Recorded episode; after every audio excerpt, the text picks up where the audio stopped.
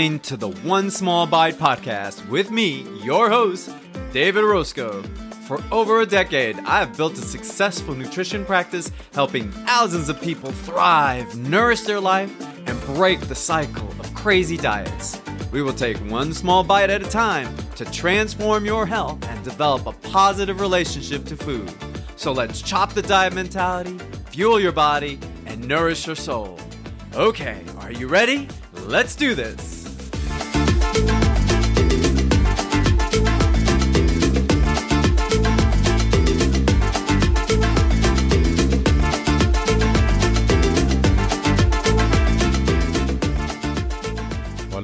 Hola. Welcome to the One Small Bite podcast. I'm your host, David Orozco, registered dietitian, nutritionist, and certified intuitive eating counselor. And in this podcast, we bring an anti-diet, weight inclusive, health at every size approach with compassion. If you want to know more about that, visit my website, orozconutrition.com or keep listening to these podcast episodes while we keep talking that approach.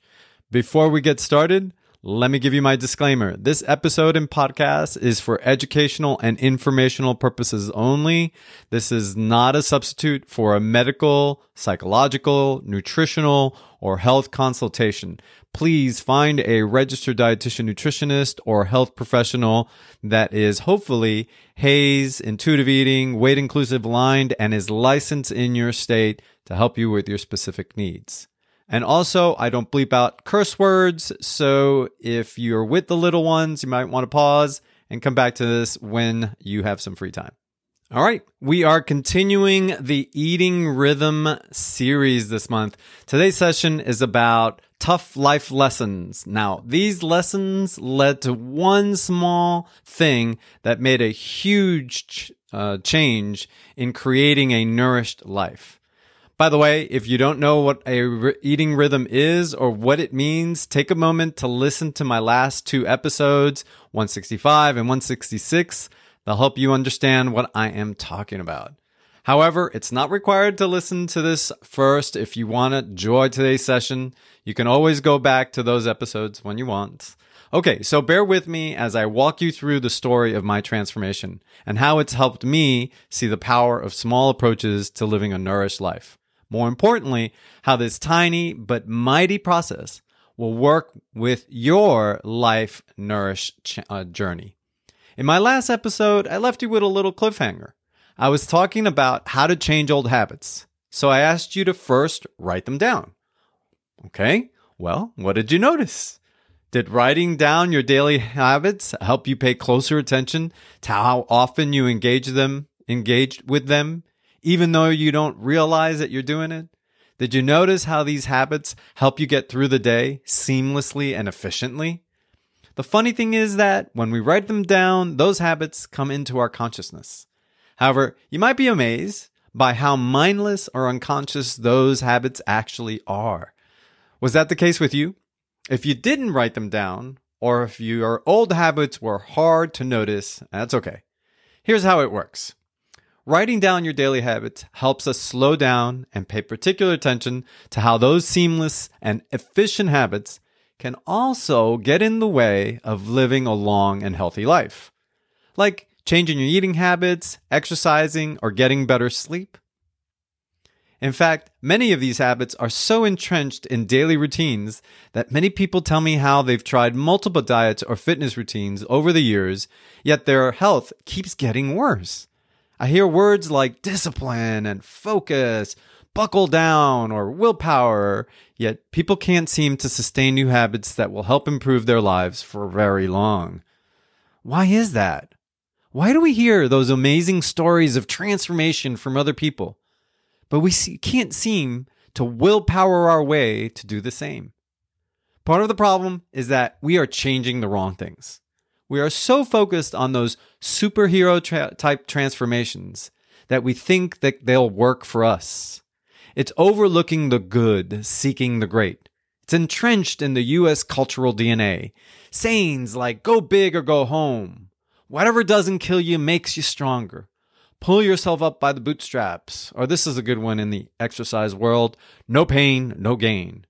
We learn to love that story. Hey, I'm a huge Star Wars fan. I, like many of us, am a sucker for those heroes' journeys. It's so romanticized. But allow me to uncover how my transformational journey helps shed some light on those changes and how they stick. For the last 15 years, I've been trying to create an online business. I've dreamed about creating a podcast, online courses, email newsletters and digital products, affiliate marketing, collaborations, writing books, cooking demos, nutrition research, creating a YouTube channel, and becoming an Instagram influencer. Wait, wait, wait. That's not all. At the same time, I've tried building up my counseling practice by hiring dietitians, offering group nutrition classes, and physician education programs, all with the hopes of creating a successful, thriving nutrition practice while trying to build an online business. I've also spent years trying to build up a corporate wellness arm of my business, doing consulting work and getting more speaking engagements. I've also worked with the Latino population and been part of diabetes and weight loss programs. In fact, I once developed a weight loss program with a physician that included one on one nutrition counseling, weekly workout sessions, weekly group nutrition classes, and medical supervision. I was busier than busy. Whew, that's exhausting just hear me say it all. Not sure if you can tell what the problem is here, though, or how this ties into maintaining a rhythm of eating. Hold on. I'm getting there. I was talking with my business coach just the other day, and he made me realize how I'm in the habit of ruminating about the past and thinking about the future. I have the habit of starting and stopping all these endeavors, but rarely seeing them through. Why? What was I trying to accomplish? The unconscious habit for me was to become the next super nutrition expert. Yet, all the while, the fear of failure loomed constantly in my head. I put extreme and unrealistic expectations on myself. But when it didn't come easy, I would give up. I'd come up with these elaborate plans only to see them fall apart because they were just too overwhelming or too hard. I was in the habit of setting myself to fail, and I failed on putting my attention to what I was good at one small bite that helps people build a nourished life. That is my expertise. Problem was, I had the shiny box syndrome. Do you know what that is? I was hopping from one great idea to another, and each required concentration, effort, planning, and time to develop those things. I was in the unconscious habit of doing this because I had lived in a society that values greatness, not mediocrity. Therefore, my unconscious habit was to move on to the next big thing. If that didn't work, then move on to the next one. Day by day, I would spend hours working on projects, and when they didn't come easy, I'd give it up. These subtle habits have a profound effect in various parts of our lives, but they are so subtle and out of our consciousness that when we fail to pay attention to them, they keep us from changing. We therefore create the narrative that we are failures, we're not enough, we don't belong because I'm not as good, smart, talented, or hardworking as Elon Musk. The subtle internal conversations occur out of sight of our consciousness. They are so subtle, insidious, and insipid that these habits and behaviors become us. They keep us trapped in what I call the ironic comfort zone. This is not a comfortable zone, though, contrary to its name. Comfort, in this case, really means familiar, which means we don't step into the unknown. No, no, no, don't dare do that. The paradox is that we know we need to change. We know our comfort zone is actually our misery zone. It's keeping us perpetually stuck in a negative relationship with food and our health. For example, when we force ourselves to try a new diet or a way of eating, we overwhelm ourselves. I'm not against eating healthier foods or reducing the amount of saturated fat, processed foods, or excess sugar in our diets. However, it's how we do this. We skip meals, avoid certain foods, restrict foods, or should on ourselves. you know, should this, should that, shouldn't this. We inadvertently and drastically interrupt those unconscious habits that keep us in our familiar zone, our misery zone. But it's uncomfortable. Oh, it's scary. Oh, we can't do it. It's too much. I'm not efficient. Or things aren't happening seamlessly. And quite frankly, that shocks us. It disrupts us to the point we can't sustain it. Therefore, I propose that by building a rhythm of eating, we are actually creating moments to stop and have time for ourselves, to prioritize me, give myself the opportunity to love myself. We bring consciousness to these old behaviors and belief systems and allow curiosity to open our minds to something different. However, changing these old behaviors doesn't take brute force or willpower. If it were that easy, I would have developed a multi million dollar business years ago. No, willpower, discipline, and dedication alone, believe it or not, don't cut it. I'm not suggesting we give up on our dreams of living a nourished life, owning a multi million dollar company, or finding the cure to Alzheimer's. No, that's not what I'm implying either. Heck, I'm still doing this podcast, aren't I? what I'm suggesting is that in order to build an adequate eating rhythm that will help us build a positive relationship with food, our bodies, and our health, we need to subtly interrupt those old habits so that we take small bites over time to build a foundation of a nourished life. This means we start by adding friction to old habits and behaviors in a subtle way to start making the changes that will help us. Okay, let me give you an example.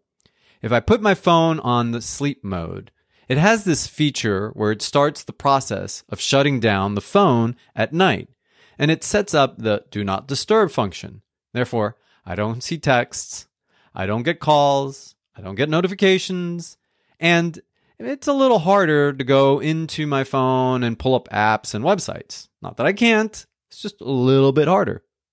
Hence, a friction, a little interruption. This is just one simple example of what I mean by friction. Creating this friction is a subtle reminder to go to bed early so I can get good night's sleep.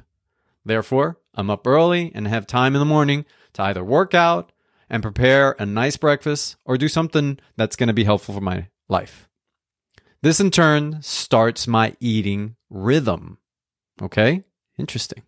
Okay, I know. That might sound like a stretch, me pulling all of these habit changing things, but it really isn't. Here's what I mean. Over three decades of habit research by Dr. Wendy Woods, professor of psychology at the University of Southern California, has shown that the best way to change our habits is not through willpower and grit alone, but by making subtle interruptions to our old habits and making new ones easy and obvious. Here's the recipe it's simple create a stable context or environment, increase the friction or decrease the friction of new habits. Make these new habits rewarding, extrinsic and intrinsic rewards. Make it repeatable until it's automatic. By the way, for more information about this recipe, please check out Dr. Wendy Wood's book, Good Habits, Bad Habits The Science of Making Positive Changes That Stick. So, how does this habit change recipe work to build a rhythm of eating? How does it help us create a positive relationship with food so we can live a nourished life? Well, here's how I help my clients. First, I suggest we create a stable context or environment. This means start by writing down our daily habits. Take a couple of days to do this so you can see the patterns. Then ask yourself, how are they affecting the way I eat or my health? Next, add friction. Find one small interruption or cue in the flow of your daily routines that will subtly and kindly remind you to, to do something else. Or add the convenience of something healthier or something easier or something you need to improve your health that you would otherwise have for your habits. Then make it rewarding. The intrinsic reward might be feeling more energy in the day, improving blood sugar levels, or seeing your bad cholesterol come down. The extrinsic reward could be tying the activity to something you like, like a new shirt, gadget, or tool. In fact, research by Dr. Katie Milkman, behavioral scientist and professor at the Wharton School of the University of Pennsylvania, shows that we should temptation bundle our activities to build in new habits. This means tying activities with each other, like enjoying a piece of chocolate after I've eaten a salad. And lastly, make it repeatable until it's automatic. This means once the new habit is automatic or close to that, you probably won't notice it at all. That's the sign. It starts becoming unconscious and replaces old habits. But the key to this is that the new habit has to be small and realistic and has to be done repetitively during the week so you can replace the old habit. We don't know how long really habits take to change. It really depends on the individual thing you're doing. Sometimes it takes 12 weeks. Sometimes it takes 21 days. Sometimes it takes 30 days. Each habit's a little different. Patience is part of the game here too, but it does really make a difference. Some things come pretty quickly. Here's an example from one of my sessions with a client. The client had the habit every morning of making coffee and then scrolling through their phone before doing anything in the day. They called it their me time. While this habit alone isn't wrong or bad, it was keeping them, however, from working out or preparing breakfast or lunch. Kind of like what I was talking about earlier. That's where I got it from. After walking them through the habit change recipe, we started by creating a stable context or environment. In other words, they came up with the idea of putting their workout clothes in front of the coffee maker. This is how they added friction to the old habit. In this way, they had to first move their clothes out of the way in order to have the coffee. This wasn't brute force or willpower, just a subtle interruption in the flow of habits, enough to remind them to work out. What was more amazing was how they had more time in the morning to enjoy breakfast partly because after their workout, they felt hungry. They didn't miss scrolling through their phone, and in fact, they still had their me time. They had more energy throughout the day, and best of all, their cholesterol level improved. These are example of extrinsic and intrinsic rewards. Eureka! It was a game changer for them. Yes, they started working out, and it became a habit, repeatable and automatic. Booyah! Mic drop. Back to what I learned and how I've changed. Well, actually, it's ongoing. I'm paying much more attention to my old habits and I'm learning what helps and what doesn't. I let myself be curious and I explore and experiment, especially around why I'm doing what I'm doing. But now I create subtle interruptions, friction in old habits, and make new ones very simple. I no longer get lost looking for the next great nutrition thing.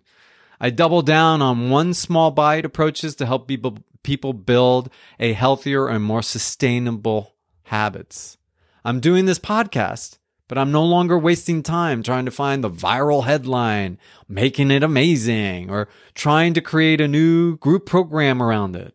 No, I'm just focused on how it helps people build back a rhythm of eating into their lives so they have the energy, nourishment, and building blocks for a long and nourished life. Now it's your turn. Follow this habit change recipe and begin to add friction to old habits that are getting in your way of building a rhythm of eating and a positive relationship with food and your body. I know you can do this. All right. Thanks for listening in. I hope you enjoyed the show. Remember, I'd love it if you would rate and review, subscribe um this show. This will really help us grow the podcast and get these episodes out and messages to more people that really need them. I really appreciate you for listening in. And remember, I've got some great new programs that I'm starting in 2024. By the way, I'm keeping it simple, nothing over complicated. But to get into the know, go to my website. Go to orozconutrition.com, scroll down to the bottom, and you'll see a section that says sign up for my newsletter.